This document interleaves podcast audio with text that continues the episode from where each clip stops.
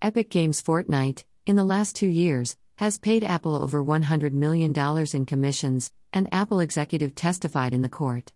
Apple removed Fortnite last year from the App Store when the latter developed its own in app payment. Epic Games filed a suit against Apple alleging the misuse of its position to force developers to use Apple in app payment and pay 15% to 30% of earnings in commission. Apple spent $1 million in marketing Fortnite, which helped Epic to earn $700 million from the iOS version.